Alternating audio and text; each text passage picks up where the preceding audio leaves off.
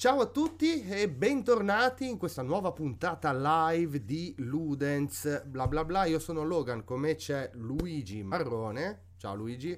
Ciao, ciao a tutti.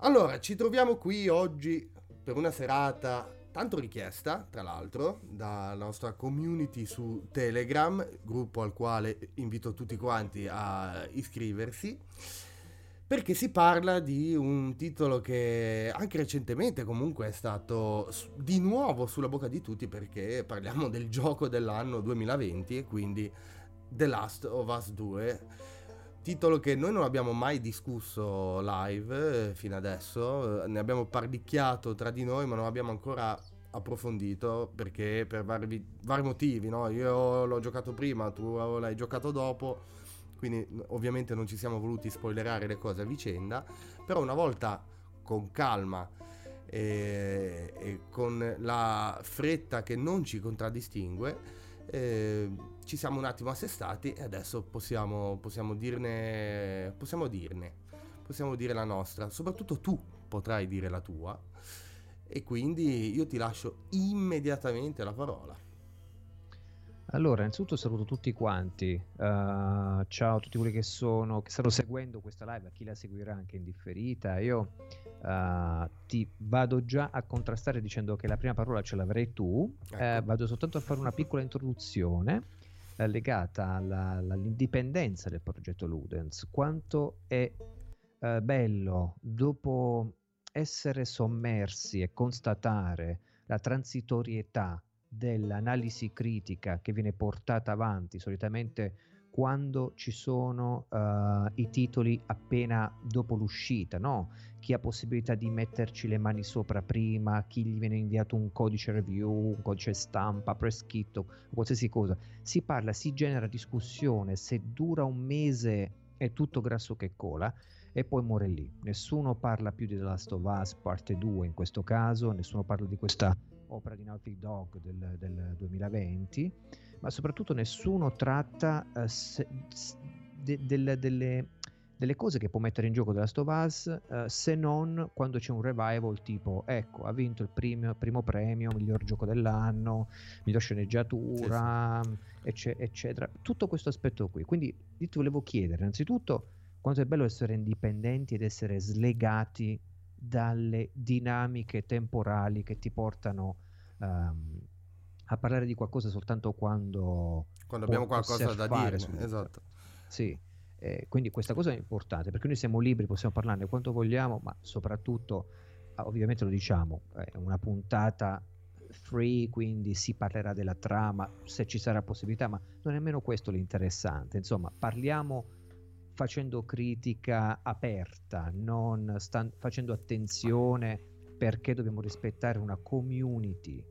Tra, tra l'altro, tu sì, hai detto... In, in breve, se comunque non l'avete giocato, è meglio se non ascoltate quello che stiamo dicendo, perché comunque sì, sì, qualche ma... spoiler inevitabilmente lo faremo. Oppure, se non avete intenzione di giocarlo o non ve ne frega nulla degli spoiler, perché gli spoiler non sono assolutamente la morte del gaming, Uh, restate qui e ascoltate magari una, uh, un confronto o una, una conversazione che parla di altri aspetti. Va a finire che nemmeno andiamo a parlare della trama, cioè nel senso non, non, non è questo l'importante, perché non è l'entrare nel merito della trama che poi uh, necessariamente viene fatta un'analisi critica. Ma a parte questo, Gian, io volevo chiederti una cosa in particolare. Uno, perché questa cover? Cosa volevi comunicare con la scelta grafica di quello che ovviamente adesso descriverai? Cos'hai, cos'hai proposto per questa uh, cover di Last of Us uh, Part due che abbiamo chiamato Psicoludologia? Beh, proprio eh, quando mi hai suggerito questo titolo eh, ho trovato ancora più calzante la scelta della, della cover che avevo proposto.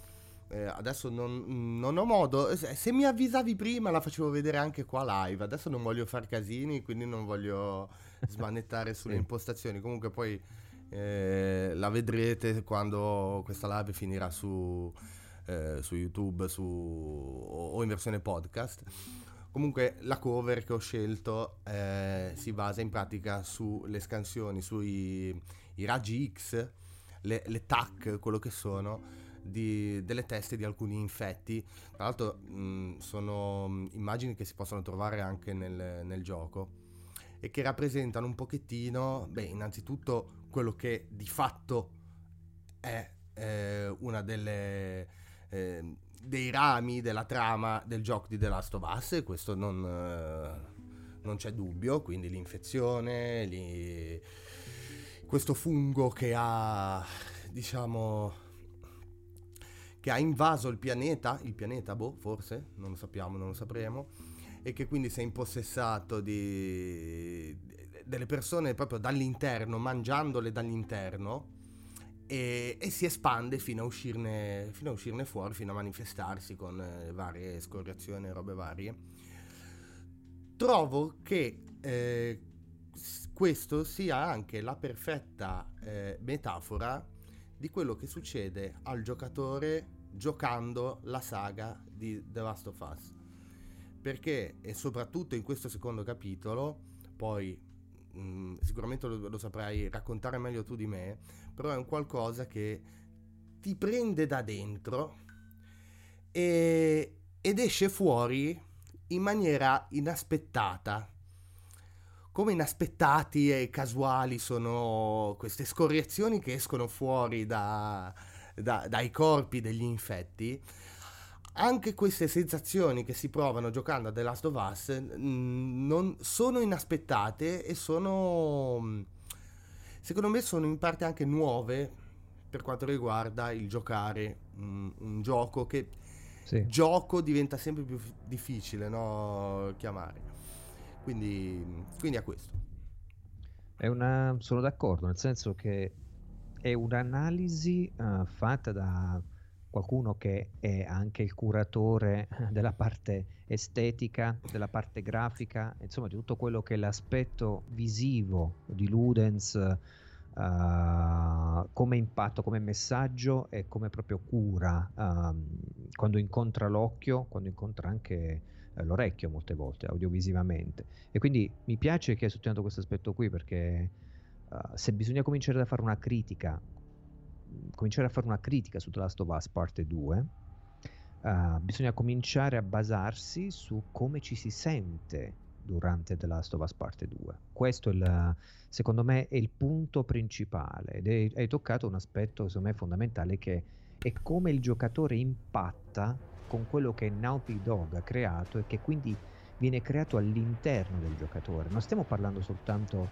di un aspetto audiovisivo che è fenomenale Uh, dal punto di vista tecnologico, f- grafico, uh, particellare, poligonale, perché deve esserci questo ovviamente quando si mira in alto a, a voler toccare il giocatore, quando lo si vuole fare empatizzare con gli aspetti uh, diciamo più interiori, umani e intimi che propone un ambiente digitale.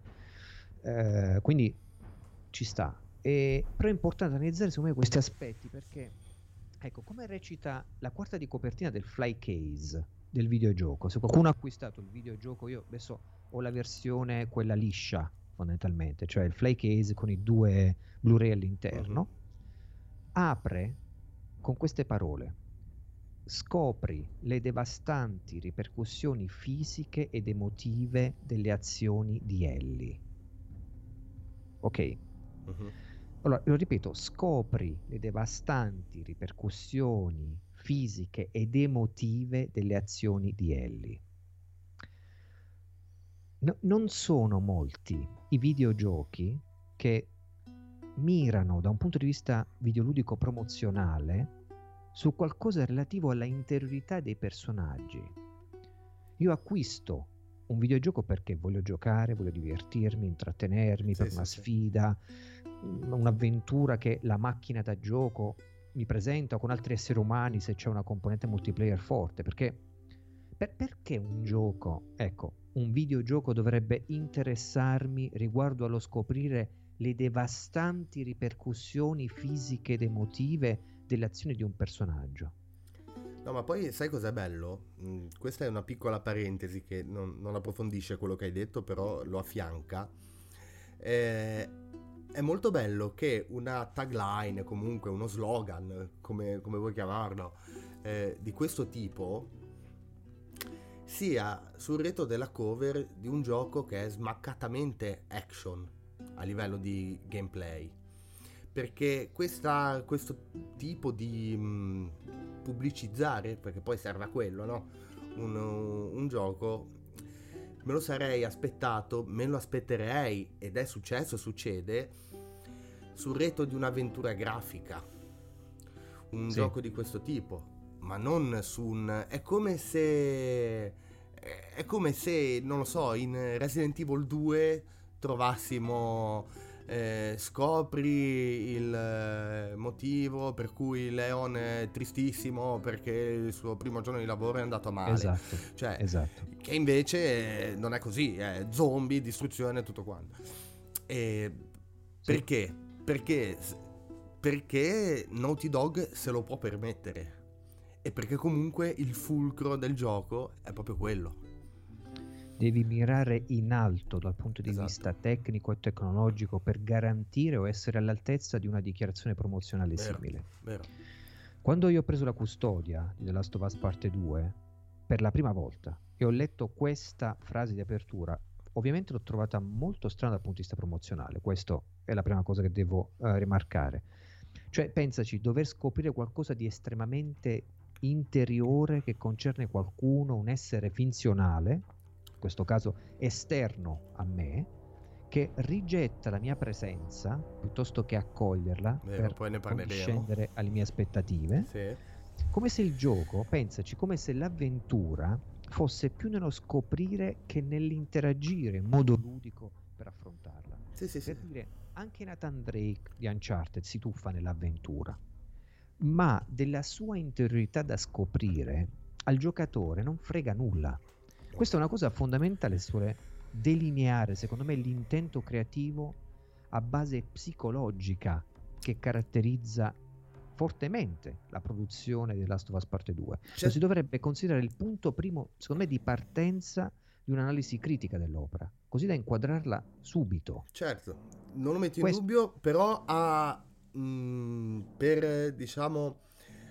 vado un attimo anche contro quello che abbiamo appena detto, nel senso che comunque teniamo anche presente che eh, Naughty Dog, eh, The Last of Us Part due in toto, cioè parla ai fan, quindi parla a chi ha giocato, è un secondo capitolo, quindi parla a chi per forza di cose si presume debba aver giocato anche il primo. Quindi sì. è una, di nuovo, è una frase quella che eh, colpisce chi deve colpire, ovvero sia chi vuole vedere come continua la storia. Loro sono consapevoli che, essendo anche un secondo capitolo, il novantanove per cento delle persone che, che l'avrebbe acquistato sarebbe stata gente che aveva già esperienziato il primo, no? Quindi sì, mh, sì, sì, no. C'è cioè... questa, questo dialogo stabilito con il potenziale consumatore uh, che idealmente proviene da primo certo. Last of Us, sicuramente. E io lo trovo sempre coraggioso questo, perché vuol dire andare a guardare ad una produzione come se fosse davvero uh, l'intendimento cinematografico, l'intendimento da serial tivù e sì, quant'altro. Sì, una saga.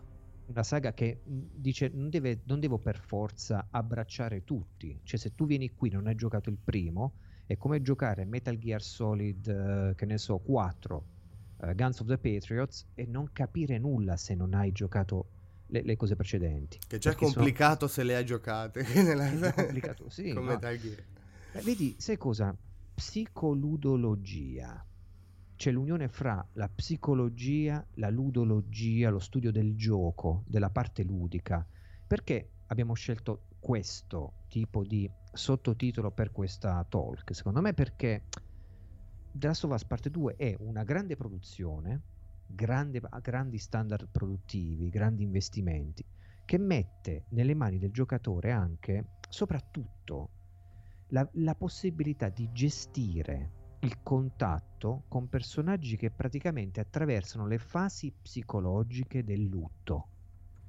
Il lutto, che è una delle cose più, secondo me, eh, difficili da affrontare psicologicamente, perché la negazione, la rabbia, la negoziazione, la depressione, l'accettazione, fasi che chiede, che il gioco chiede di, di attraversare attraverso un'esperienza che è stratificata e complessa, non te la dà subito come ecco questo è quello che devi affrontare e questa è la logica per affrontarlo. No, no, no, ci devi arrivare piano, lo devi costruire. Io sono arrivato, ho chiuso la run con quarantotto ore di gioco, io ho messo quarantotto ore di gioco per tutta la run, giocando ovviamente con calma, andando a vedere, leggermi tutti i documenti e quant'altro. Uh-huh.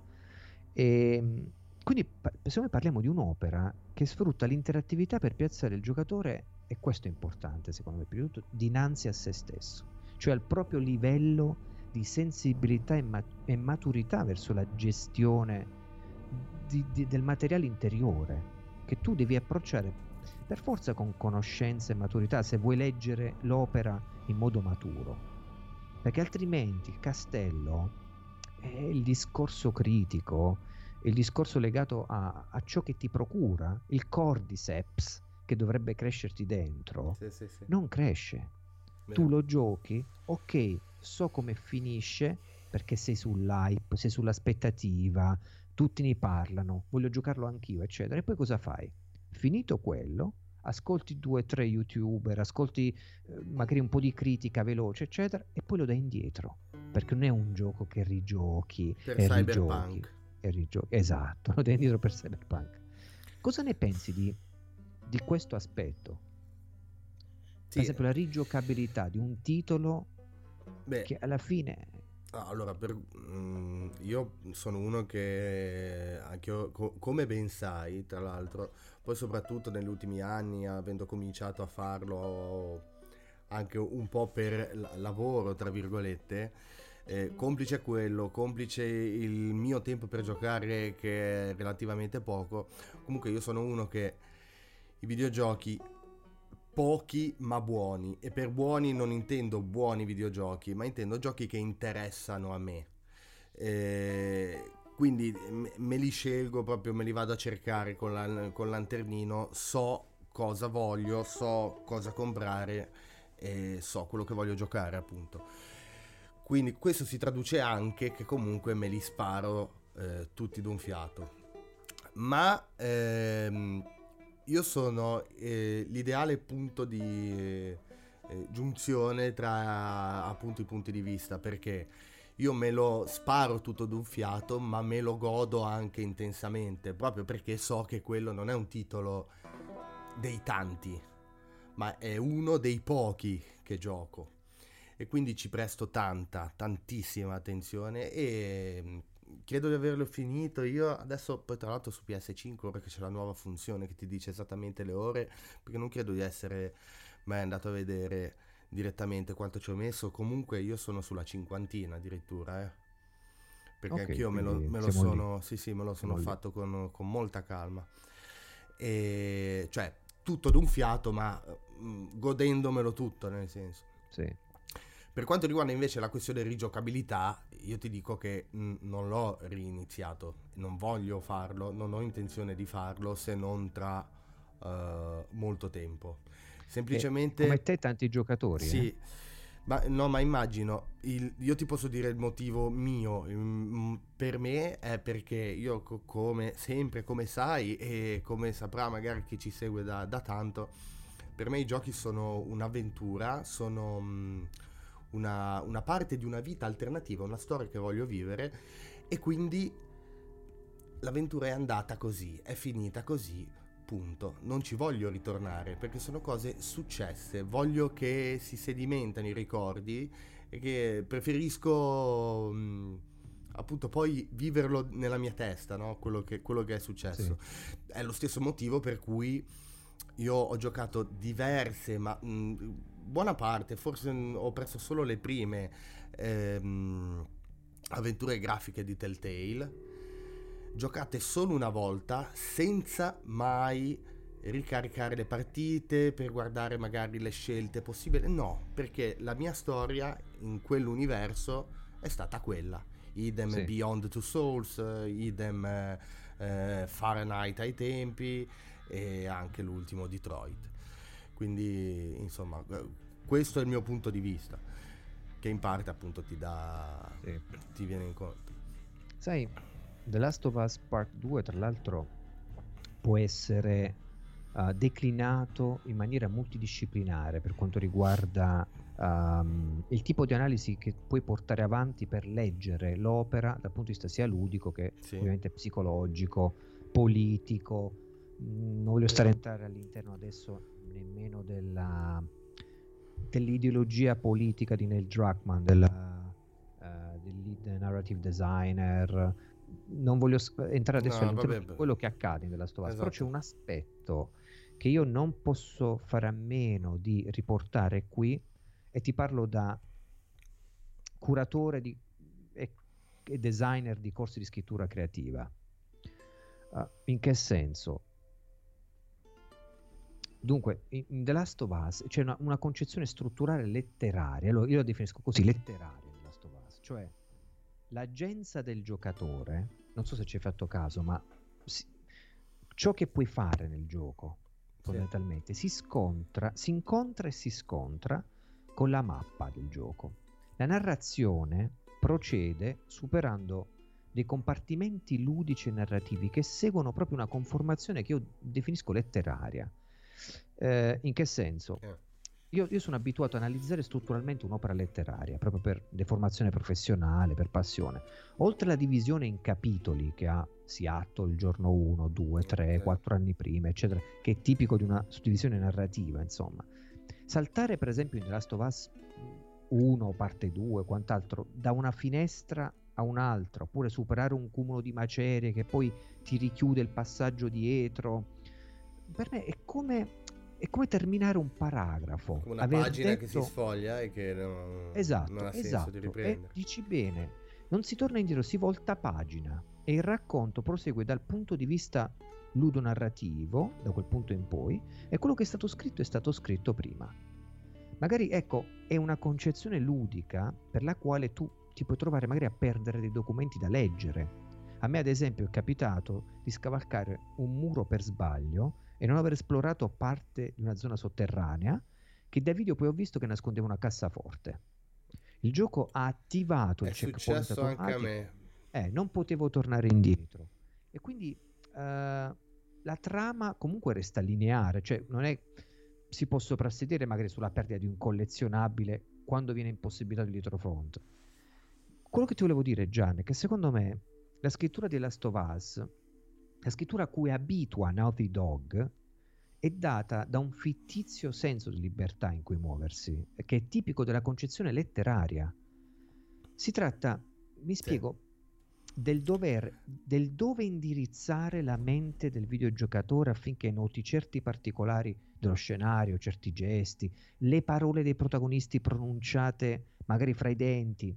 In generale, cioè gli elementi che caratterizzano poi psicologicamente un personaggio, uno scenario, una condizione emotiva, un'entità esterna con la quale viene chiesto di identificarsi. Mettiamola così. Vero, vero, vero.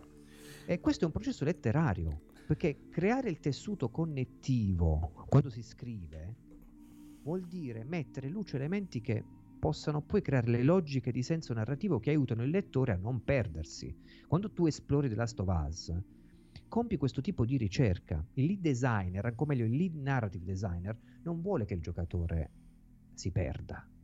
No, no, no, no. Ma poi tra l'altro, vedi adesso, eh, fermo un secondo per leggere anche un attimo un paio di messaggi nella chat. Sì. Eh, vabbè, Bauhaus che parla sempre, all'inizio quando dicevo di Peppa Pig è più subdola come violenza, è vero.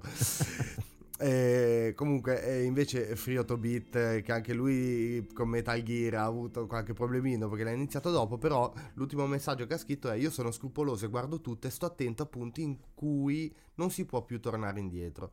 Ok, però io adesso ne approfitto per aprire un'altra visione, che è in The Last of Us, soprattutto in, cioè, in The Last of Us Part due si gioca molto di più rispetto al, al primo capitolo. Perché? Perché a livello proprio di gameplay puro sono state introdotte un sacco di eh, novità, anche se al primo sguardo mh, può non sembrare, no? Perché comunque la struttura è sempre quella, terza persona, eh, eccetera eccetera, però in, sono state fatte diverse aggiunte che arricchiscono di molto il gameplay. Ci sono tante ehm, possibilità in più, sia a livello di stealth che di mh, combattimento vero e proprio, abilità. C'è un, un ramo molto più profondo di... Mh, Eh, cioè un, un modo molto più profondo per eh, appunto sviluppare i personaggi, e quindi si gioca molto di più.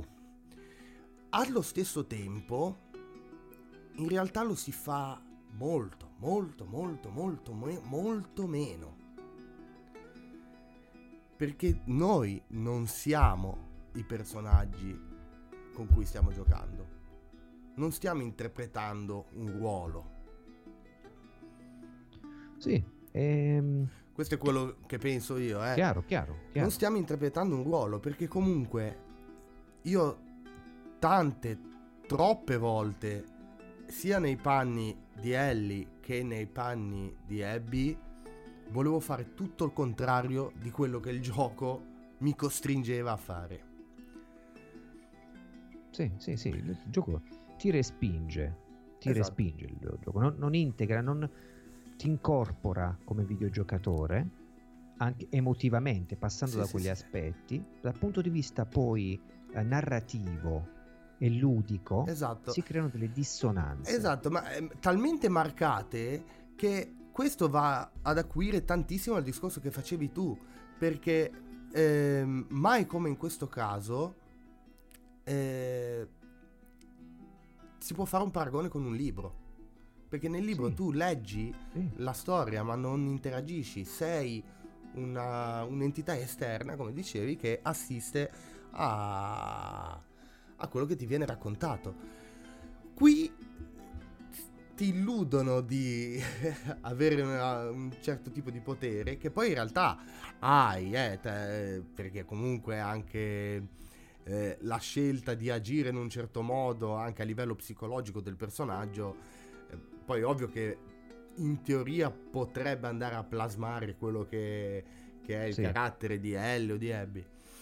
E... Però io mi sono sentito per tutto il gioco, proprio dall'inizio, distaccato, completamente distaccato dai personaggi. Non distaccato perché non mi interessava il loro futuro, il sapere come sarebbe andata a finire, ma proprio non, non mi sentivo io, mentre in altri giochi mi, mi, sì. mi posso identificare. Non sentivi di voler agire secondo come loro erano, indi- quanto più loro erano indipendenti da te. Esatto, praticamente sì. Sai, uh, ciao Tony Dett. Dato... Scusami? Saluto Tony Dett che è entrato e ci saluta, buonasera ai oh, greci signori. Sai Gian, parliamo un po' di quello che si crea come contrasto fra la parte allora ludica e quella emotiva, di partecipazione eh, empatica ai personaggi. Sai, eh, quando parlavo prima di letteratura, io penso che la, la cosa vincente del modo di narrare che hanno le produzioni come The Last of Us è che, po- mh, è che po- possono permettersi di non essere didascaliche quando vengono introdotti dei personaggi, situazioni, fazioni, elementi di gioco, no? Non c'è bisogno di spiegare troppo se il gioco indirizza bene il giocatore. Certo. E per uno scrittore questo fattore è importante, perché può permettersi, in questo caso lo scrittore, di aggiustare il tiro e caricare espressivamente il racconto e di rimettere situazioni prestabilite. Così il personaggio e la storia, cosa succede? Si caricano di senso in un modo fortemente autoriale. Anche quando il videogiocatore sta trucidando infetti o esseri umani, mm-hmm. tu sai che non sei esattamente tu, a prescindere dall'aver trovato interessante o meno la storia. Cioè, si può affermare secondo me che il controllo dall'alto che opera The Last of Us non influisce, questa è la grande cosa, la virtù, sulla scorrevolezza della narrazione, che rimane fluida. Il problema qual è? Che questo è il contraltare che non ci fa sentire come videogiocatori mai davvero liberi di esplorare, perché non è un open world Last of Us, è chiaro, è, però è è molto limitato a causa delle forti esigenze narrative. E voglio spezzare una lancia sì. a favore di un aspetto, ovviamente. È generoso della Stovasi, l'ho trovato generoso in termini di ambienti, ricchezza di dettagli e scenari che presenta, è longevo, è vario, si sente tutto il lavoro maniacale profuso. Gli ambienti sono così dettagliati dal, dal punto di vista grafico che a volte si vorrebbe contemplarli in pace. Il problema qual è però? Qua c'è il problema psicologico e ludico, che la tensione, la, proprio la tensione erogata dal giocare, dall'essere Ellie o Abby, eh,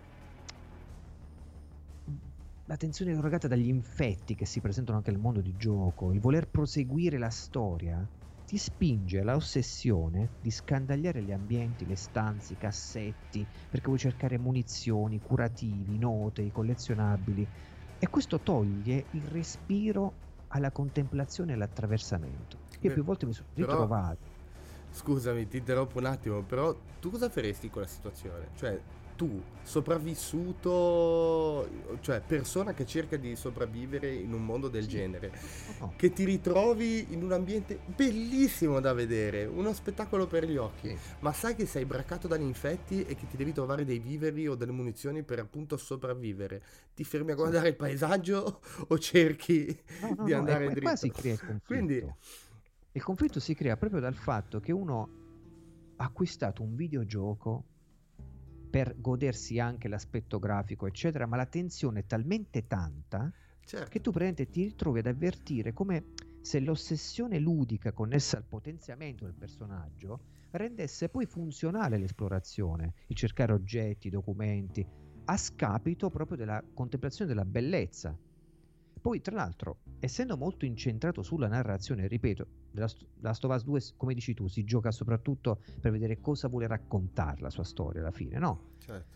E da questo punto di vista può capitare, e qua torna l'aspetto letterario, che bisogna notificarlo, che la, la lunghezza, i tempi che si prende per giungere a sciogliere certi nodi narrativi, le digressioni che compie con i salti temporali, due mesi prima, quattro anni prima, eccetera, possono giocare secondo me a suo sfavore se non lo si fruisce Vero. in tempi ravvicinati, perché essendo basato sulla tensione emozionale sprigionata dagli, dagli accadimenti ludici e narrativi, in un gioco lungo, perché tu mi, mi ricordo mi dicevi lui è lungo, è lungo qua, prima di cominciare a giocare, riprendere il filo empatico ed emotivo se lo abbandoni per un lungo periodo può risultare controproducente secondo me in termini di continuità emozionale. È quello che viene costruito emotivamente, di, eh, di cui ci si sente poi partecipi dopo una lunga sessione di gioco, se lo interrompi per un periodo di inattività, ti, ti crea una, io la definisco una disconnessione empatica, cioè si perde proprio il livello di identificazione che viene promossa dalla cover di gioco, no? Sì, sì. Quella di Ellie fino alla fine. Ecco perché secondo me i trailer di The Last of Us dovevano, come si può dire, ingannare un po' il giocatore per invitarlo ad acquistare e scoprire subito la storia. La storia doveva, secondo me, proprio essere curata magistralmente, essere in primo piano con un motore trainante, anche perché, e qua ti invito a pensarci, Gian, i Sony Studios avevano in ballo, secondo me, la produzione di una serie tivù per H B O, se non sbaglio, e l'universo transmediale che andrà a crearsi era già fortemente... potenzialmente interconnesso con i canoni del videogioco. Quindi secondo me bisogna vedere The Last of Us anche quale prodotto videoludico che parte di un'industria culturale più grande che inevitabilmente è andata a influenzare la produzione del gioco. Sai quanta gente ha detto sì, eh, sì, sì. c'hai plotti, buchi narrativi e quant'altro. Ci sono cose magari che non volevano essere dette direttamente per lasciare respiro e spazio ad altre cose ah, che saranno sviluppate tu, su altri media. Tu pensi che possa essere davvero una cosa cross mediale, che quindi in, in un'ipotetica serie tivù, cioè ipotetica, che poi ipotetica non è perché è in produzione, sì. potremo vedere eh, lo stesso universo del gioco espanso in pratica, un po' quello che stanno facendo i Marvel Studios su Disney Plus o The Mandalorian eccetera. Potrebbe, guarda, ti dico la verità che sarebbe una sì. cosa interessante, molto interessante, espandere l'universo e approfondire certe cose in, in media differenti. Non sarebbe, non sarebbe male. Beh, leggo... condividono anche lo stesso Druckmann, Il... Sì, certo, c'è sempre Druckmann eh, che ha preso le redini del progetto, esatto. Leggo un messaggio evidenziato di Bauhaus che dice: è vero Luigi, ma per fortuna il suo essere guidato è avvertito in maniera molto minore rispetto al primo capitolo. Si vede la maturazione e l'esperienza in tal senso. Sono stati bravi a darti l'impressione di poter scegliere e di avere più possibilità di scelta nella navigazione degli scenari, ma anche se ci sono più vie da poter seguire, alla fine ti trovi sempre dove dovresti essere. Sì, è semplicemente un corridoio più largo, ma sempre corridoio è.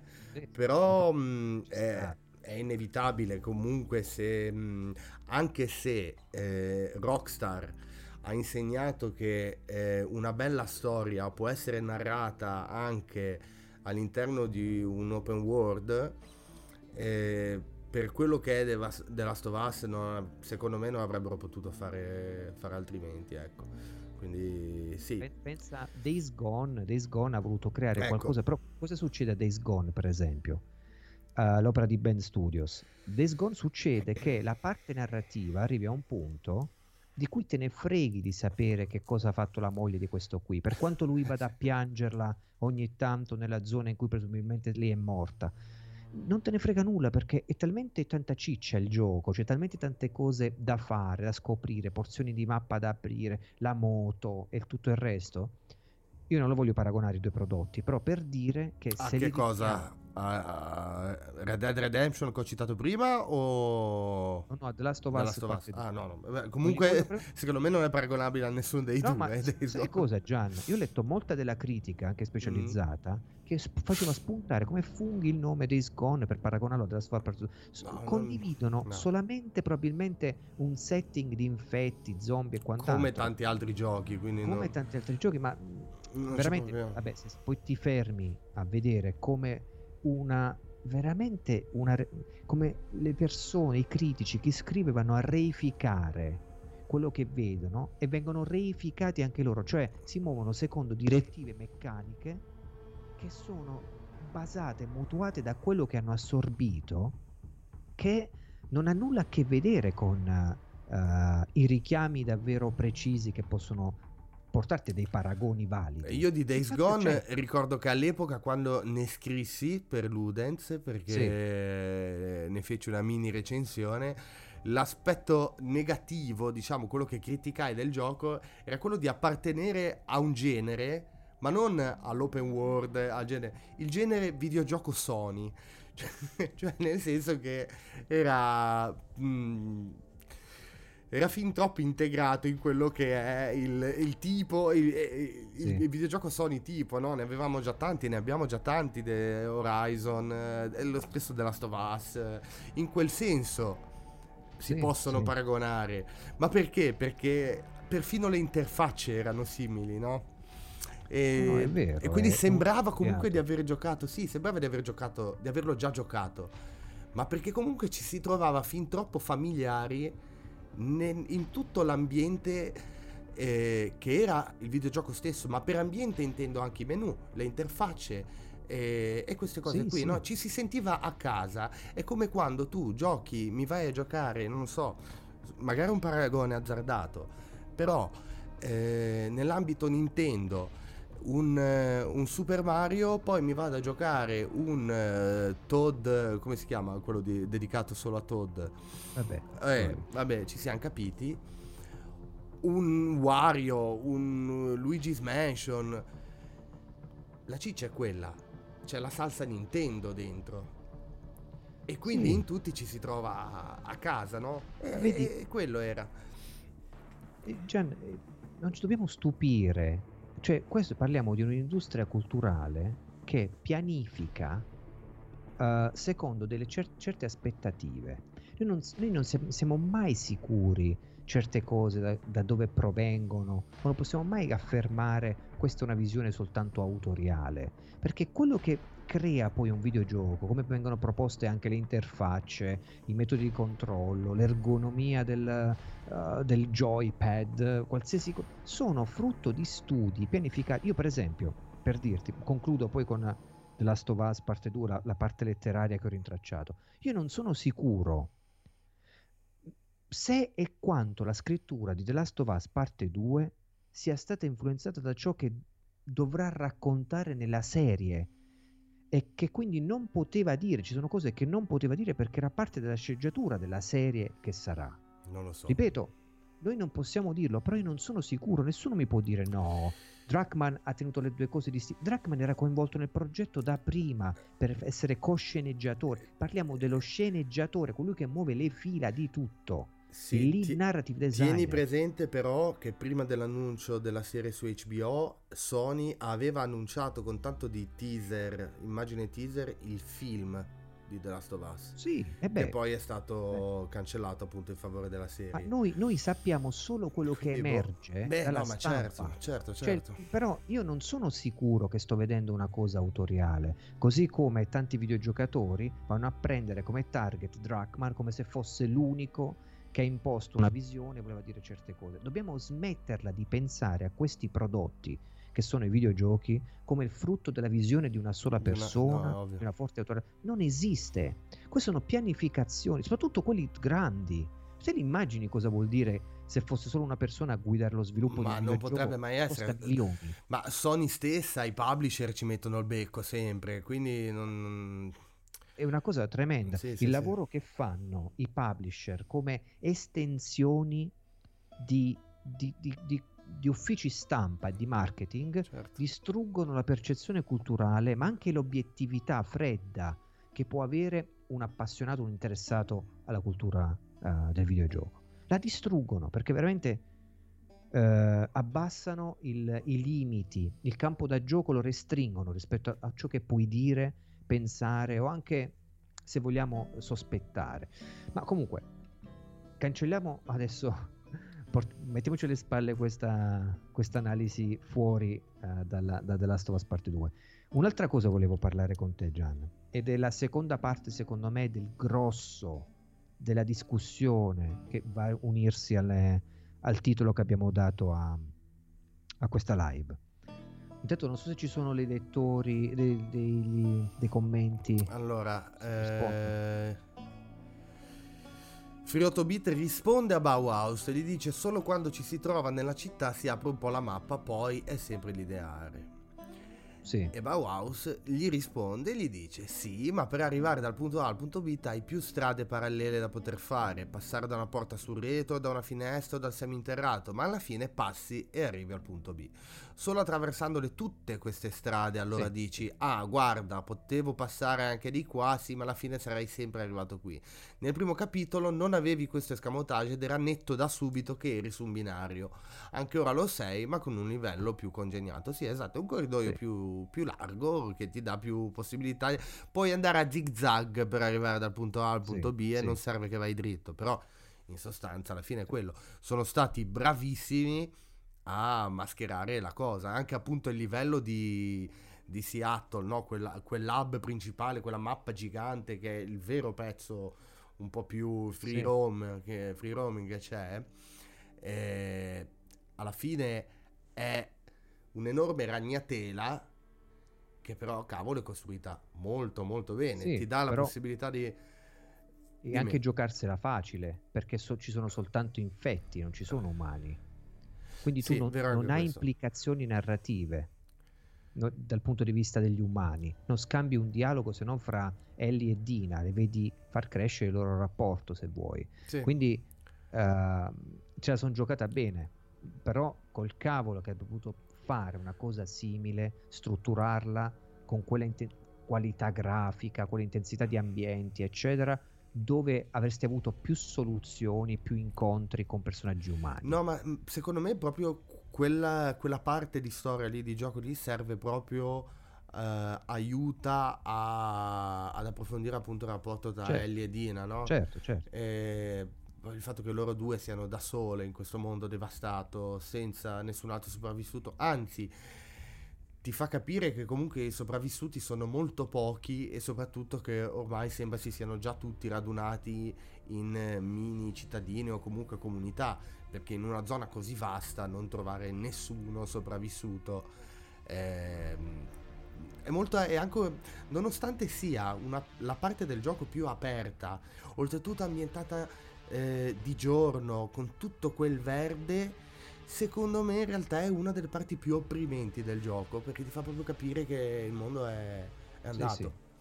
È, Quindi... è divertente, divertente da esplorare lì. Mi aspettavo sì. più riproposizione di libertà simili, però la eh, seconda ma... parte di cui vorrei trattare, no. Gian, con te è la relazione fra il fotorealismo e la risposta okay. psicologica uh, sia di chi videogiochi li produce, li crea, quando è, in, è implicato il fotorealismo, sia di chi ovviamente ne fruisce.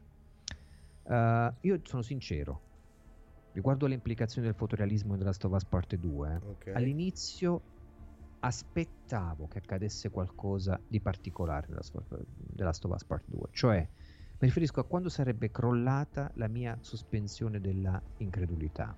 E non ci è voluto molto, eh? Perché ti ricordi quando Ellie si sveglia all'inizio e prendiamo il suo controllo ed esploriamo la comunità di Jackson, si iniziano a vedere volti tutti uguali, riproposizioni somatiche, tutte le stonature contraddittorie che immancabilmente un impianto che mira al fotorealismo poi porta con sé, perché te l'immagini, la modellazione dei visi, dei personaggi Non, eh, non riproposta, se fossero tutti diversi ci si metterebbe una vita a digitalizzare i volti di comparse che, che fungono da sfondo. Eppure è questa per me una delle cose da rilevare quando si gioca nel campo del fotorealismo, cioè la controparte positiva delle implicazioni del fotorealismo nel videogioco è lo spingerlo verso le altre possibili crescite culturali Uh, che proprio il campo del fotorealismo uh, va a stimolare. Per esempio la costruzione del mondo di gioco in The Last of Us Part due, a causa proprio del fotorealismo, uh, deve mirare verso la plausibilità psicologica. Quando ti scontri col fotorealismo grafico abbinato a una fisica coerente col motore di gioco, entri proprio in un ordine mentale di riferimenti, di relazioni, di analogie con la realtà, per i quali non puoi permetterti atteggiamenti contraddittori da parte dei personaggi. Ad esempio, quando Ellie ci dice che sono tutti dei fottuti schizzati e vanno uccisi tutti, dopo che Maria ha compiuto i ripulisti di un ambiente, no? T'ha ammazzato, ha ucciso, ti induce a pensare al fatto che anche lei è schizzata in quello che sta facendo, oh, ma beh, che sì. la sua è una autoconsiderazione per giustificarsi dalla efferatezza degli omicidi, che noi avanziamo mentre interagiamo con lei sullo schermo. E arrivi a pensare quindi in maniera proprio diretta, straight, alla sua psicologia, a ciò che sta attraversando, e lo fa in maniera più intensa rispetto ai videogiochi che hanno un apparato grafico più marcato però dal punto di vista simbolico, in cui magari l'uccisione del nemico non ti induce a pensare alle implicazioni psicologiche così forti. Cioè le uccisioni del primo Metal Gear, parliamo di sì, una sì, saga a te cara, Metal Gear Solid, mi parlo, quello di, di, della, per PlayStation uno, non, ti, non sono così foriere di analisi psicologica di un personaggio come Solid Snake, come invece quelle di Big Boss in Metal Gear Solid Phantom Pain, che tra l'altro ci abbiamo fatto anche un video per uh, cioè ho fatto un video per la rubrica Game Beyond Game, perché le uccisioni erano uh, cruente. Quindi per dire che The Last of Us Part due si prende la libertà di puntare sull'aspetto psicologico, anche perché è costretto da come presenta il suo impianto grafico. È impossibile non, in, è impossibile non empatizzare sull'empatia da parte di uno sviluppatore, di una visione creativa in generale, quando devi gestire proprio le conseguenze di una messa in scena e di un comparto espressivo eh, fotorealistico così spinto. E le, le, le emozioni vengono necessariamente implicate, altrimenti te immagini che perturbante sarebbe, quanto sarebbe strano se tutti, vedere tutti i volti uguali, le completazioni poligonali. Cioè l'impianto tecnico di opere simili deve essere a regola d'arte. Sì, sì, sì, sì, ma... Già il fatto, non so se l'hai notato, che i nemici scompaiono e resta solo una traccia di sangue dopo che li hai uccisi, quando torni in una zona della mappa dove hai effettuato degli omicidi prima. Sì, quelle rare volte in cui puoi tornare indietro, ecco. Quelle volte in cui puoi tornare indietro è una cosa meno tollerabile di quando lo si vede in un Uncharted, ad esempio. Sì, sì, sì. Cioè, beh, Uncharted è molto arcade come impostazione, nonostante anche lì comunque si tratti di graficone, come si suol dire.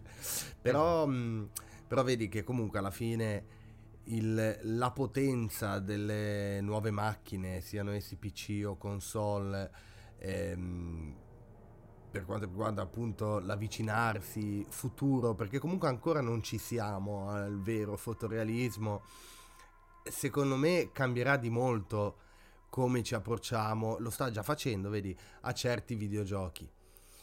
Sì. Perché come dici tu, poi cominciamo a essere coinvolti anche a livelli in cui prima lo eravamo magari, eh, per carità, però aiutati fin troppo dalla fantasia, mentre adesso abbiamo anche i nostri occhi che, che ci parlano. Ecco. Sì, sì, sì, sì. Leggo un messaggio di Tony Det novanta che dice: ricordo che un po' di tempo fa scrissi una mail alla mitica redazza dell'ormai compianta P S M riguardo l'importanza della trama in un videogioco, e con mia immensa gioia poi scoprì che venne anche pubblicata, e di questo non vi sarò mai abbastanza grato.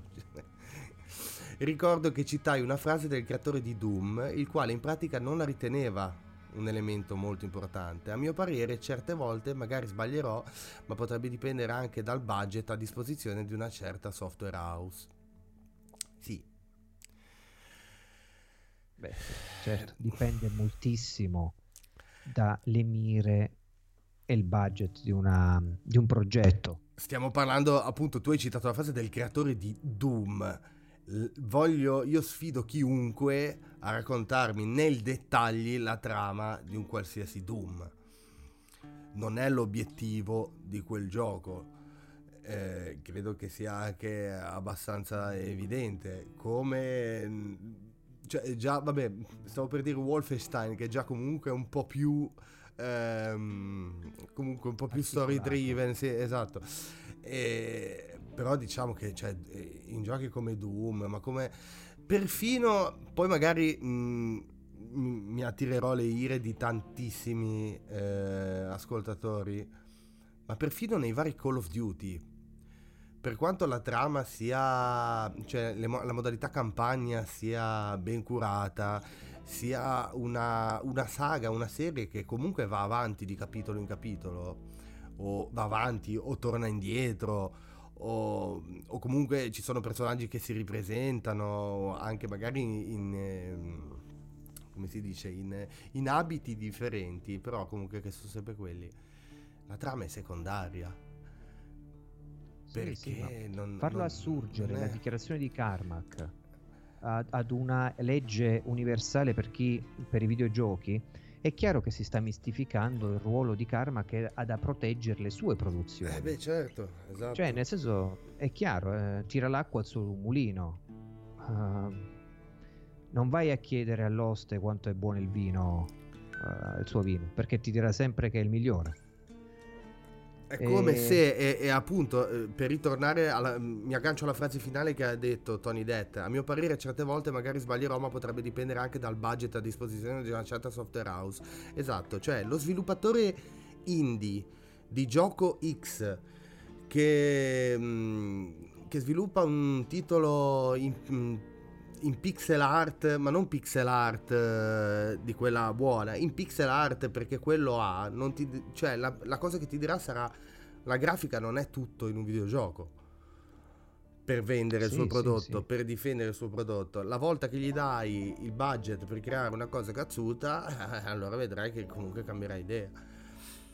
Sai, c'è una cosa che mi preme da dire riguardo al fotorealismo, uh... alle implicazioni. Ecco, immaginati un gioco indie di quelli che tu adesso hai in mente, Gian, uh, indie che ha una povertà grafica eccetera, okay.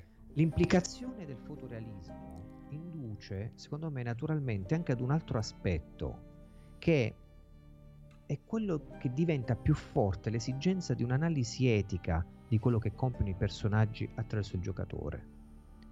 Nel, nel, non ce lo puoi avere nei giochi fortemente simbolici, pixel art, perché non puoi arrivare a piangere o a sentire emotivamente un nugolo di pixel. Puoi anche arrivare a farlo se ti parla dal punto di vista psicologico, simbolico, da altri aspetti, ma la storia devi avere un'identificazione così forte con quello che sta accadendo. Sì, perché... magari nel tuo privato, nello specifico, esatto, cioè se o esatto. colpisce proprio le corde tue private, esatto, oppure sì, è difficile. Che toglie sicuro. Gli elementi di universalità che invece ha una cosa come The Last of Us, per chi si identifica in quei personaggi. Io se faccio vedere la stovazza a una persona che conosco, l'ottanta per cento dei casi rimane così a guardare e dice che cosa succede, cosa succederà. Difficilmente si resta insensibili.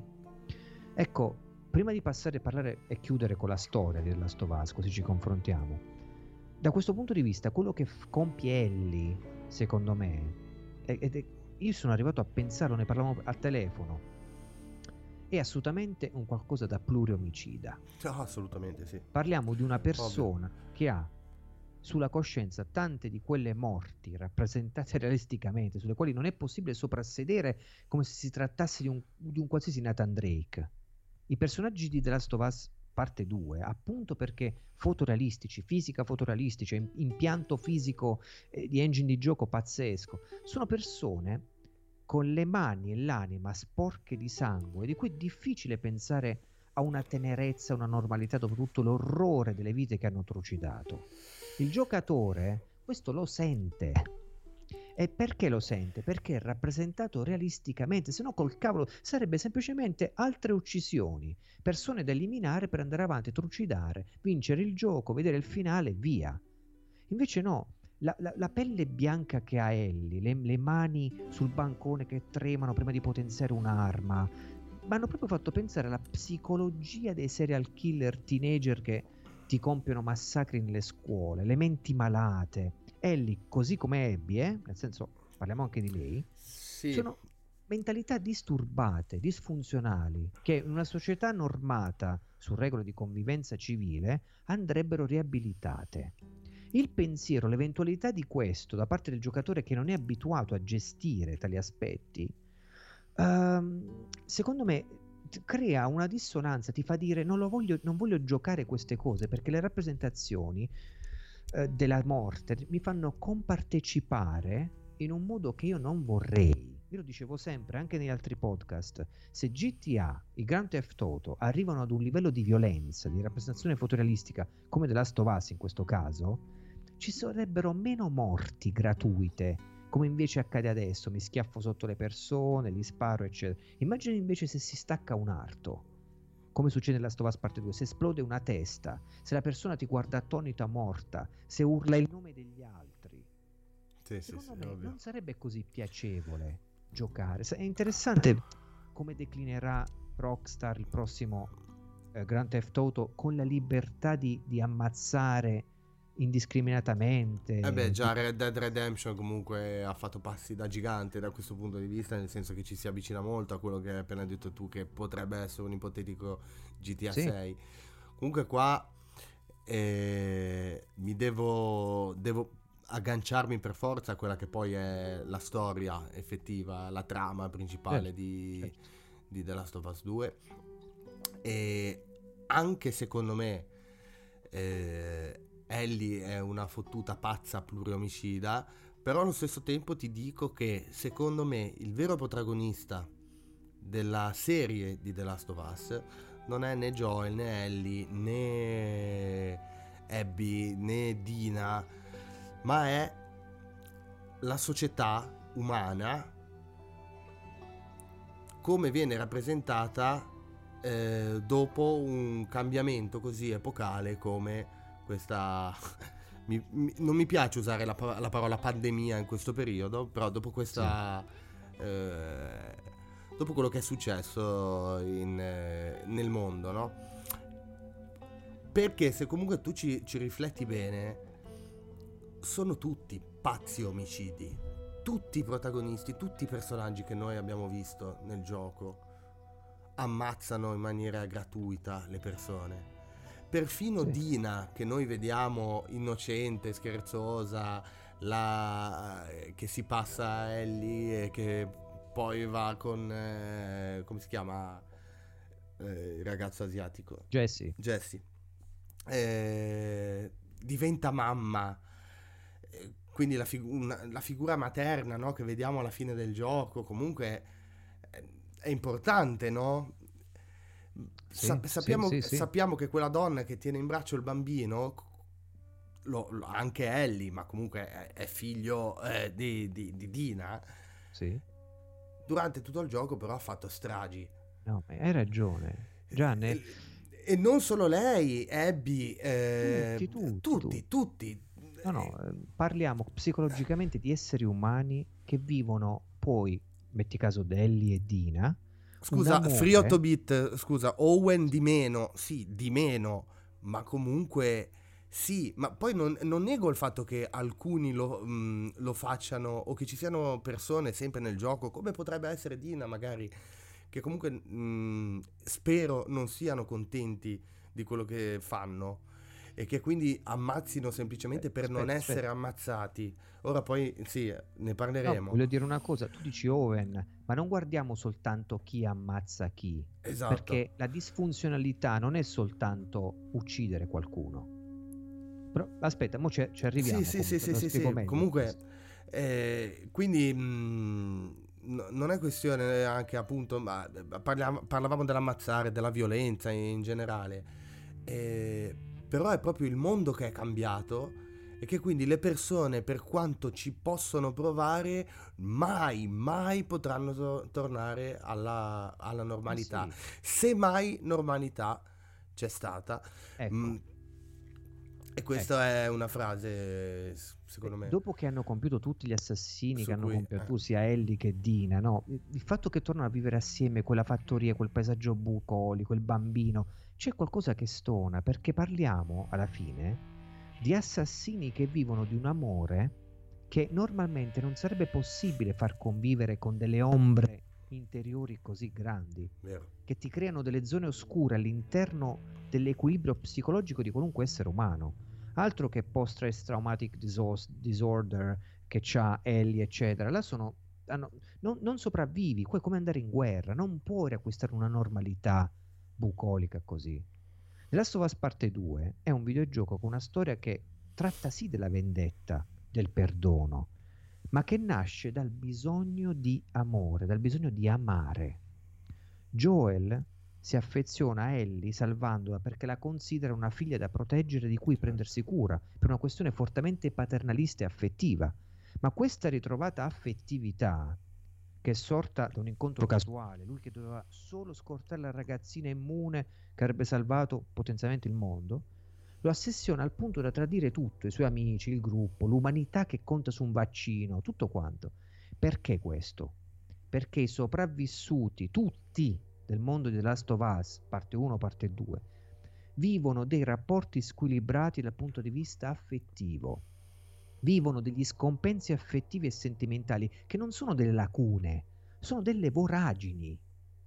Abby è incasinata con i suoi rapporti con Owen, tradisce i sentimenti di Mel, la fidanzata della persona che lei ama, Owen tradisce Mel, la futura madre di suo figlio, Abby si affeziona a un ragazzino del, suo, del gruppo dei Serafiti al punto di rischiare tutto per lui e ammazzare gente del suo gruppo con cui condivide l'organizzazione della sua vita da anni. Dina sta con Jesse, ha rapporti con lui, è incinta, si lasciano, inizia a frequentare Ellie.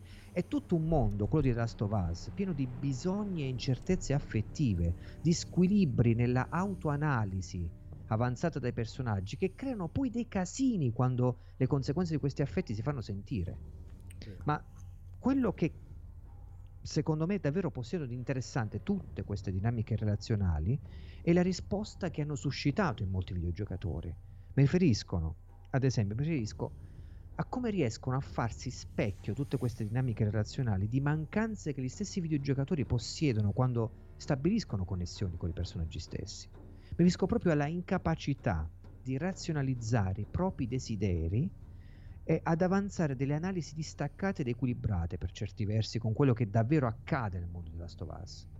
Ad esempio, tu ti faccio una domanda a te, Gian. Tu, come essere umano, avresti voluto continuare a giocare con Joel e considerarlo l'eroe, tra virgolette, dopo che si è trasformato in omicida e ha ammazzato il personale medico che stava provando a sintetizzare la cura alla pandemia, il primo The Last of Us, dopo che il gioco non ti ha dato possibilità di scelta, ma ti ha fatto ammazzare chi stava provando a salvare tutti?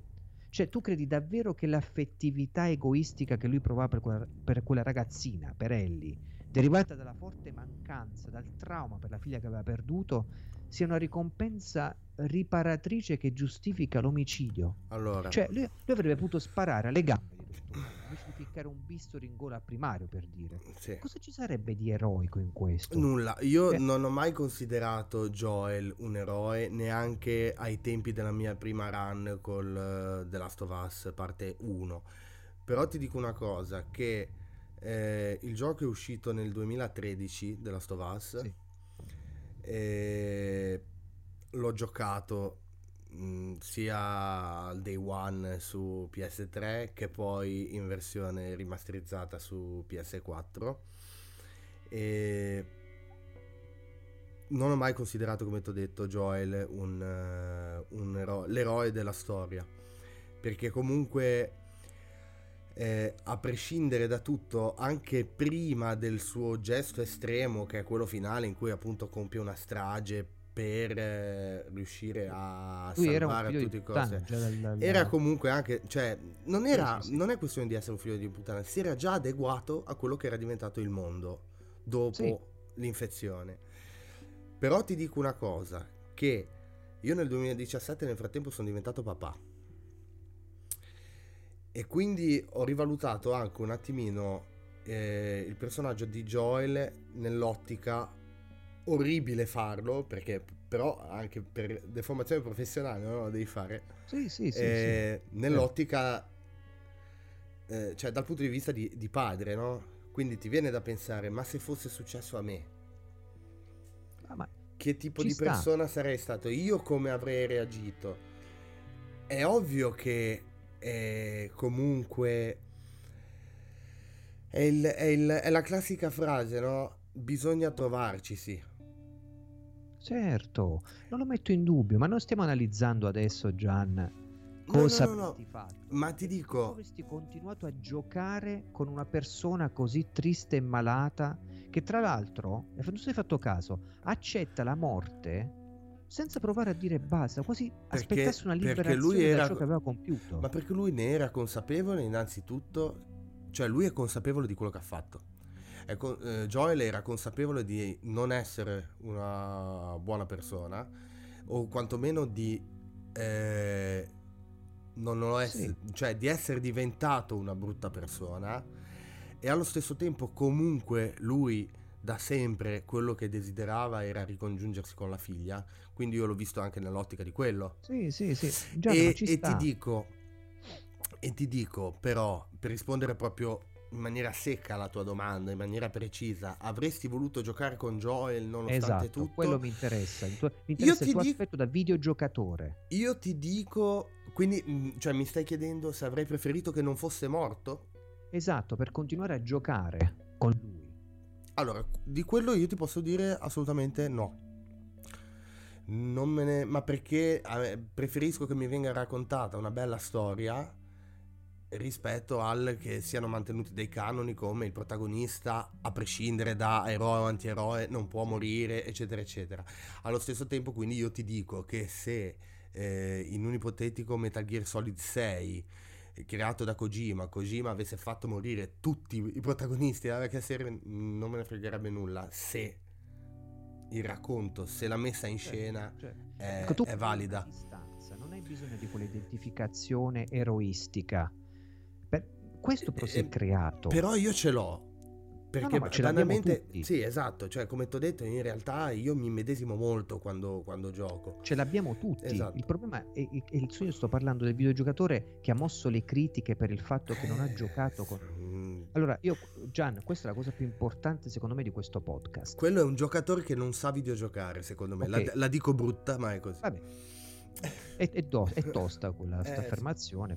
Sai cosa? C'è una cosa a me che non mi è andato giù, che, cioè più che non mi è andato giù, perché non devo difendere il videogioco. I videogiochi si comportano come cazzo vogliono, non è un problema. Sì, sì, però è la psicologia del videogiocatore che io ho sentito, l'ho sentita anche in me, solo che ho avuto la forza di autoanalizzarmi.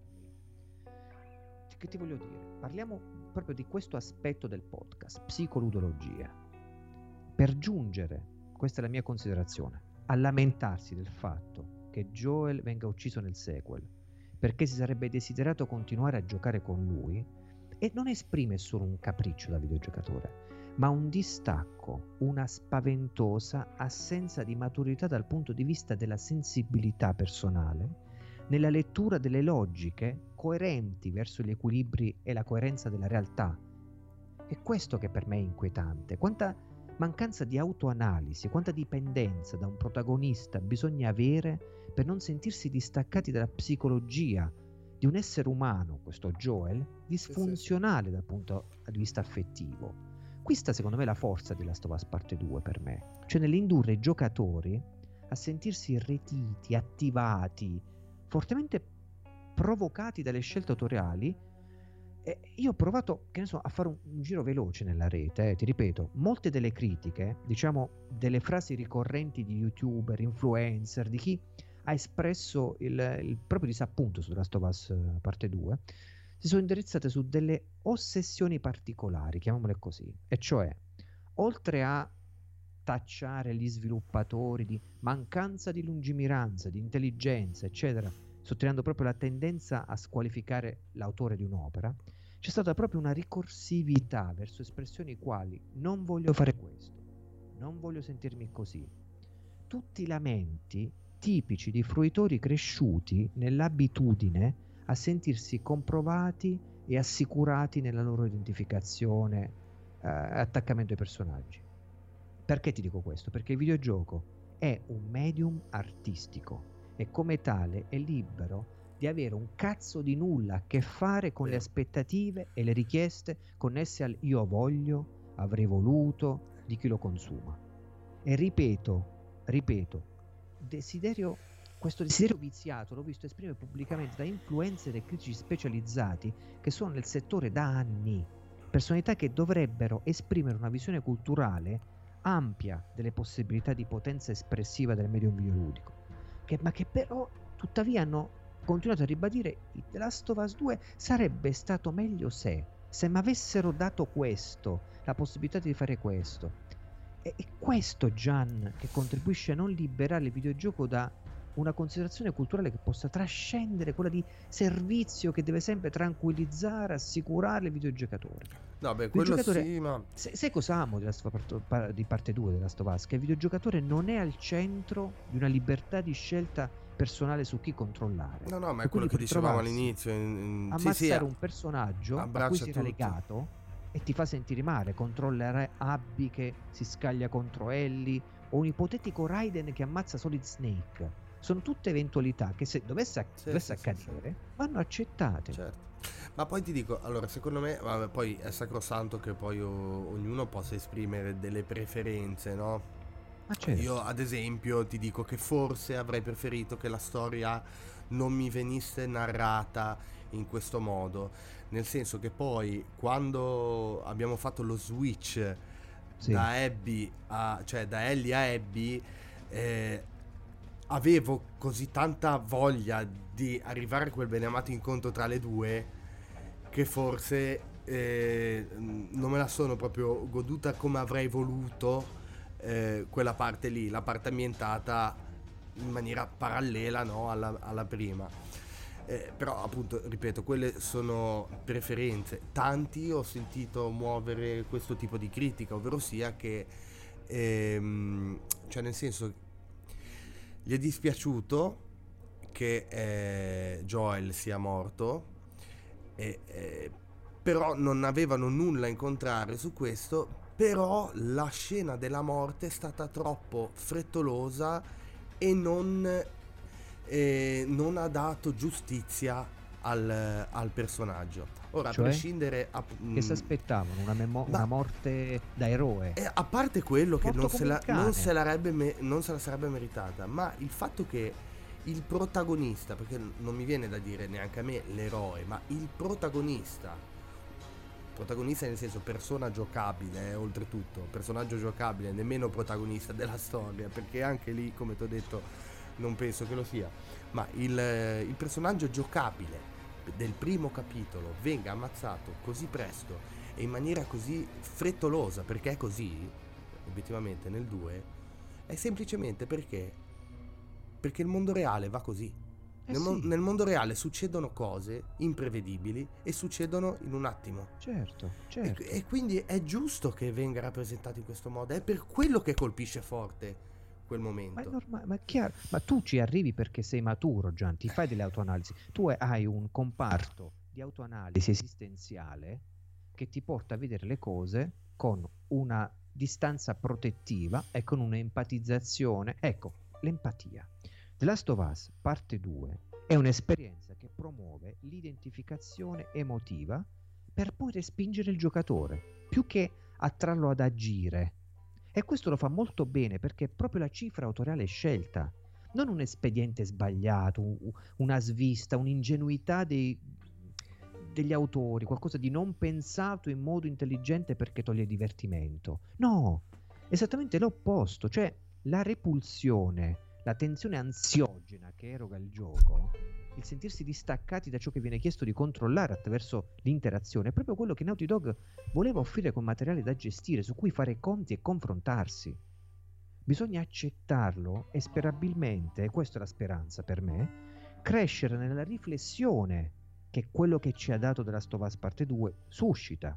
Oppure dire, e questo lo accetto, non mi è piaciuto, non mi è piaciuta la storia, non mi è piaciuto il gameplay, cioè, e finirla lì. Questo io, per me è contemplabile. Ma dare lezioni, e l'ho visto, ripeto, fare anche dalla stampa specializzata, su come avrebbe dovuto essere per renderlo migliore, no, no, è un atteggiamento da estirpare nell'ottica di garantire l'autorevolezza del medium videoludico dal punto di vista culturale.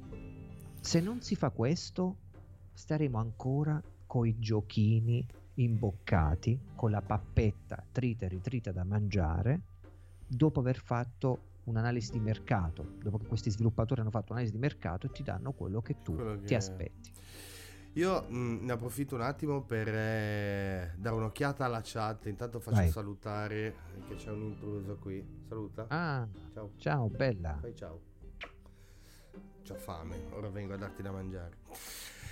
Allora, eh, Bauhaus che eh, intanto ti scrive novantadue minuti di applausi. Sì. Comunque bene o male mh, sono tutti d'accordo con quello che stiamo dicendo noi, o comunque appoggiano le, eh, quello che stiamo dicendo. Io vi dico una cosa, ragazzi, la dico anche a te, Lu, eh, proprio nell'ottica di mh, ce l'avevamo già detto nel telefono. Io addirittura, se andiamo su quello che avremmo voluto vedere, ti dico quello che mi aspettavo sarebbe successo alla fine e che poi non è successo. Sì. Io me l'aspettavo ancora più crudo. Pensavo che eh, Druckmann, assieme al, al suo entourage, ehm, avesse osato di più. Io mi aspettavo che al ritorno di Ellie a casa, quando scopre che Dina e il pargolo sono spariti, io nella mia testa mi immaginavo, ok, ora adesso quando io attraverso questo campo di grano, che poi è bellissima la scena, no? Sì. Il finale, quando ritorna a casa prima di scoprire che è vuota, attraverso questo campo di grano entro in casa, scopro che la porta è aperta e trovo Dina trasformata, il bambino mangiato dalla stessa, Ellie uccide Dina e si spara. Sì. Quello sarebbe stato, non ti dico eh, un finale tosto, eh, molto violento, ma che comunque avrebbe seguito quello che era il gioco a livello visivo. Però forse quello che è successo adesso è ancora più violento, perché a livello psicologico eh, è, è devastante nei confronti di, di Ellie. Ma io ripeto, Ellie, dopo tutto quello che ha passato e che ha fatto, cioè eh, sì, ehm, e sarebbe stato coerente, sarebbe stato Pe- coerente vero? Penso no, che Ellie sia una personalità che uh, se dovesse essere coerente con se stessa dovrebbe togliersi la vita. Sì. Cioè è una suicid- una sui- un suicidio sarebbe stato contemplabile, perché come fai a vivere con una psiche così devastata? Comunque sei Gian, oppure è più, ti... molto più forte di quello che pensiamo e quindi riesce eh sì, ad andare avanti. Sì.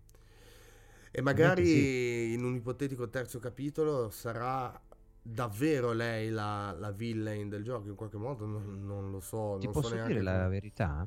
Io spero che The Last of Us finisca qui, mm, videogioco. Non credo. No, spero. Ovviamente sì, sì, poi sì, sì. Quello che vuole. Beh, certo. e, e, e, però me lo voglio vedere magari sviluppato nelle, in modo transmediale, quindi su altre piattaforme. Voglio vedere la serie tivù, un film. Io ti dico, purtroppo quando, mh, sia per quanto riguarda film e serie tivù e soprattutto videogiochi, quando sento la frase "io spero che non ne facciano un altro perché va bene così", io da un lato sono d'accordo perché comunque è un finale degno, dall'altro è un mondo che talmente mi piace, talmente mi ha fatto provare emozioni che io voglio che succeda di nuovo, e sono convinto assolutamente che una serie tivù non potrà mai mai assolutamente farmi provare le stesse emozioni che no, ho provato. È, è diverso. Il problema è sai cos'è? Già, non ci puoi mettere sette anni per far uscire un altro videogioco. Eh, no, eh, lo so. Il problema, cioè, è quello. Il problema è sempre quello. Sì, sì, sì, arrivi certo. a un punto in cui dici: guarda, io muoio fra sette anni, sì, sono diventato certo. vecchio, succedere di tutto. Certo, certo. Sai, mi spiace che sì, non nell'ottica c'è... di dire l'universo però lo voglio continuare a, a vivere, ci voglio stare dentro, allora è ovvio la, la serie eh, tivù è, o il film comunque certo, è per molto quello più... dico. Sì, sì, sì, e ma Giovanni sono... Giovanni uh, che sta nel gruppo Telegram, sì. uh, che ci segue, non so se è presente adesso, ha possibilità di vedere, però sto, mentre sto facendo una live streaming um, alcuni giorni fa, mm-hmm. o se, se non sbaglio forse più, più settimane fa, mi ha scritto una cosa perché avevo accennato The Last of Us Part due a questa live che avremmo fatto, e io ho riportato adesso quello che mi ha scritto, ho fatto un copia e incolla della chat al tempo. Ah, ok. Uh, mi ha scritto: sono d'accordo che un'opera vada valutata e riscoperta nel tempo e analizzata per quello che porta e non fermarsi al momento dell'uscita per fare views e poco altro, però non condivido che sia una pietra miliare della Last of Us Parte due, anzi dal mio punto di vista mi auguro che opere simili, tecnica a parte, ce ne siano sempre di meno. Mi ha scritto questo, poi mi ha scritto: me ne, ma ne parleremo quando ci sarà la live dedicata. Sì, no, sarebbe interessante eh, il perché, cioè di esatto, quest'ultima esatto, affermazione. Esatto, io lo trovo molto interessante il punto sì, di sì, vista. Sì, sì, sì, cioè, proprio Ludens come uh, progetto indipendente ama uh, il contrasto, il dissenso, eh certo. approfondire i punti di vista. Quindi perché opere simili uh, sia sperabile che ce ne siano sempre meno in futuro? Vabbè, eh, mi piace che non abbiamo toccato la trama, nel senso sì, ben poco. A parlare di cosa è successo, del perché, di, della psicologia di Ellie, non ci interessa più che altro confrontarci da quel punto di vista, mi sa.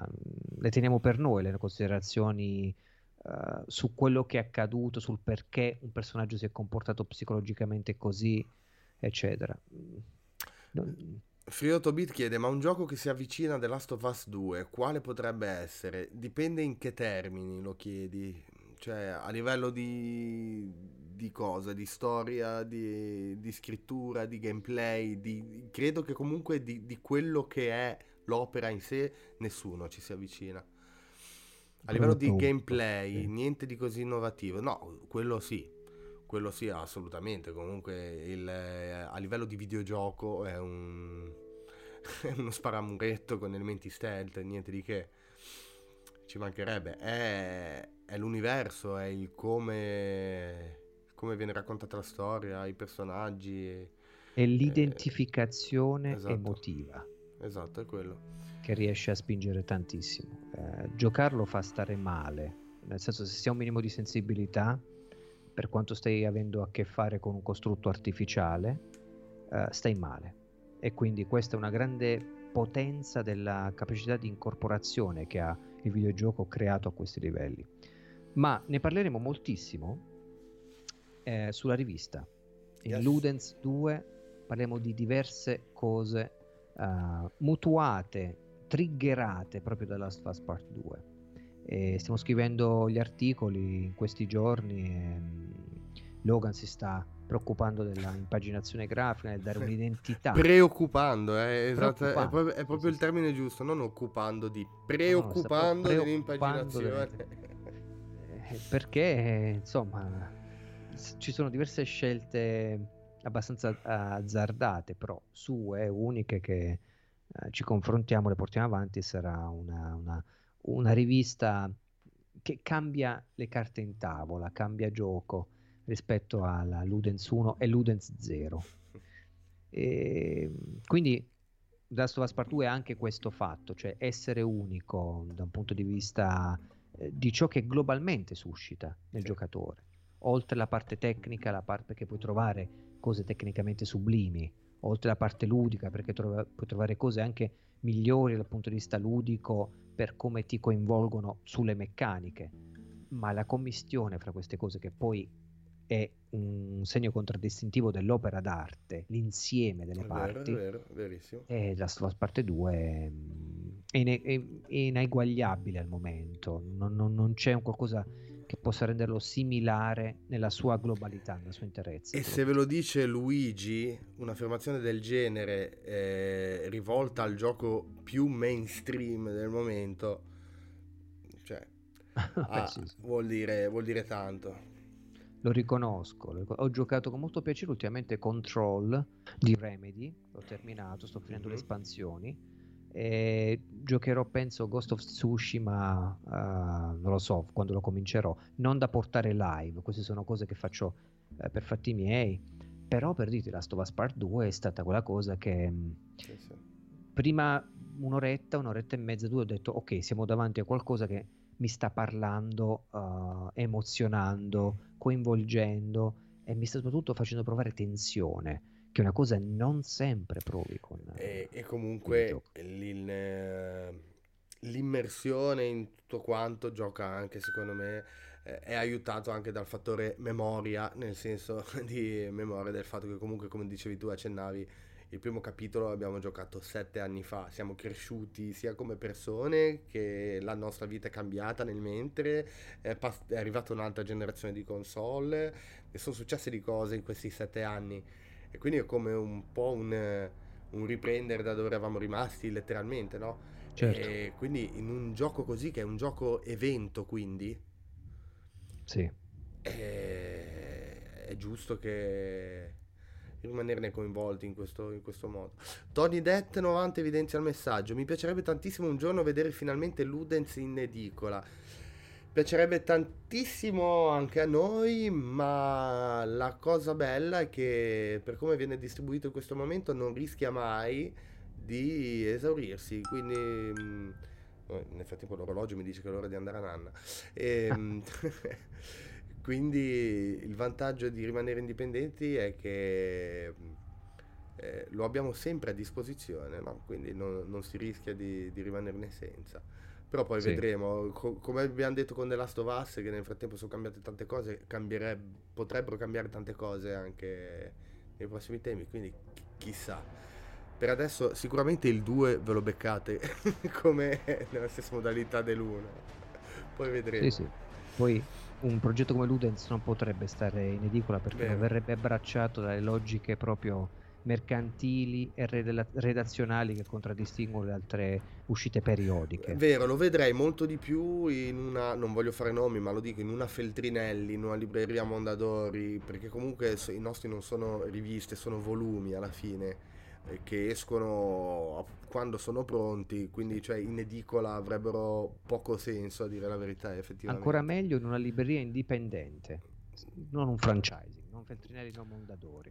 Là sarebbe il posto proprio ideale, dove ci sono autori che pubblicano libri in maniera indipendente, c'è anche Ludens. Ho capito, però nel franchise magari ce lo vendono in tutta Italia, quella indipendente te lo vendono a, sì, ma Ludens a Pietra però Bissara. Non è un progetto commerciale da vendere. Ludens è una fanzine, ma lo sarebbe se fosse nelle librerie. O adesso dobbiamo specificare tutto.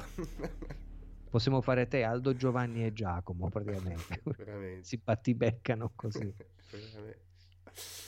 Va bene ragazzi, eh, grazie davvero di esserci stati, spero cioè spero intanto di avere Realizz- abbiamo realizzato quello che avevate chiesto, e era in mente anche per noi comunque di fare questa, questa serata dedicata a The Last of Us due, perché appunto era un gioco che, di cui volevamo tanto parlarne, ma mh, prima non abbiamo potuto farlo proprio perché non, non l'avevamo fatto, non avevamo finito. Adesso che l'abbiamo fatto tutto, cosa è successo? Ah, ok, no, niente, mi è saltato tutto, ma è tornato tutto come, tutto come prima. Quindi rinnovo i, i ringraziamenti, rinnovo i saluti e ovviamente eh, su w w w punto ludens punto i t, sito che peraltro a breve eh, si spera eh, dovremo un attimo svecchiare per darci una, una ritoccatina, per eh, sistemarlo un po' Eh, in meglio, ovviamente anche in vista del, del numero due che eh, non, non si farà attendere comunque più di tanto. E niente, Lu, lascio la parola a te per gli ultimi saluti. Niente, volevo ricordare insomma che più che esserci stata chiesta questa live, questa Game Control Talk, siamo noi che l'abbiamo stimolata, perché eh, abbiamo creato un po' di aspettativa, quindi no, sembrerebbe quasi Uh, che siamo dipendenti da quelle che sono uh, diciamo delle richieste, però sicuramente c'è stata un'influenza, se siamo dipendenti ecco da qualcosa e dalla generosità dei nostri contributor, Vero. dei nostri donatori. Vogliamo ringraziare davvero um, i nostri patrons, eh, chi sostiene il progetto Ludens mensilmente, chi fa le sottoscrizioni ai nostri canali come su Twitch, e chi riconosce l'attenzione anche quando vado live. Io sempre, io sempre free otto bit eh, alcuni che in particolare, come ad esempio Bauhaus quando ha tempo, uh, e altro. Volevo ringraziare Mirko Mirko per esserci sempre, per il suo sostegno, uh, è qualcosa di inestimabile, veramente ci dà la, la, la forza di continuare. Tutto quello che può essere d'aiuto per un progetto indipendente, per farlo sopravvivere, stare a galla e farlo crescere poi, eh, si muove dal basso, e noi siamo assieme a chi sta in questo basso, non si, in, in chi invece si espone dall'alto, e, e questo per, secondo me è la risorsa più grande dell'indipendenza. Quindi grazie mille, grazie Gian per il tuo lavoro, per quello che fai per Ludens, la passione, per il tempo che ritagli invece di andare a dormire e, grazie per esserci, a te tutto. Vedete perché faccio sempre chiudere a Luigi, perché è sempre migliore quando, quando deve fare queste cose, quindi uh, perché sono sveglio più che altro. Anche perché no, sono sveglissimo, cosa dici? Sono, uh, sono attivissimo. Sì, sì, sì, sì, tranquillamente. Sì, Free sul podcast f- la puoi giocare questa affermazione, ma in video per eh, chi ci vedrà è più difficile. Eh, vabbè, ho gli occhi molto piccoli. Eh, Voglio vederti di più Logan su Twitch, dice Free otto bit, eh, farò il possibile. Guarda, a dire la verità sta... c'è qualcosa nel sottobosco che si sta muovendo, mi sto attrezzando, quindi tutto quello che mi manca è il tempo purtroppo, perché ne, ne ho poco tempo libero, e quello che ho lo dedico a, alla parte... Eh, dietro le quinte di Ludens, strutturale. Esatto, quindi uh, in questo momento vabbè a, a proprio all'impaginazione della rivista, ma oggi stesso ad esempio ho fatto un qualcosa che farà parte di qualcosa che verrà svelato nei prossimi giorni, e, e c'è anche Luigi che sta facendo veramente tantissimo, perché no, non fa solo quello che vedete su, su Twitch, ma eh, diciamo che c'è, c'è tanto lavoro. Quindi, quindi vedrete, vedrete, grazie, e spero che, che mi vedrete anche più spesso. Nel frattempo c'è Luigi ad alietarvi con le sue, con le sue live, quindi dai che la compagnia non, non vi manca. Va bene, buonanotte, eh, grazie di tutto, ci, ci si becca alla prossima. Ciao a tutti. Direi di mandare la sigla. Yes.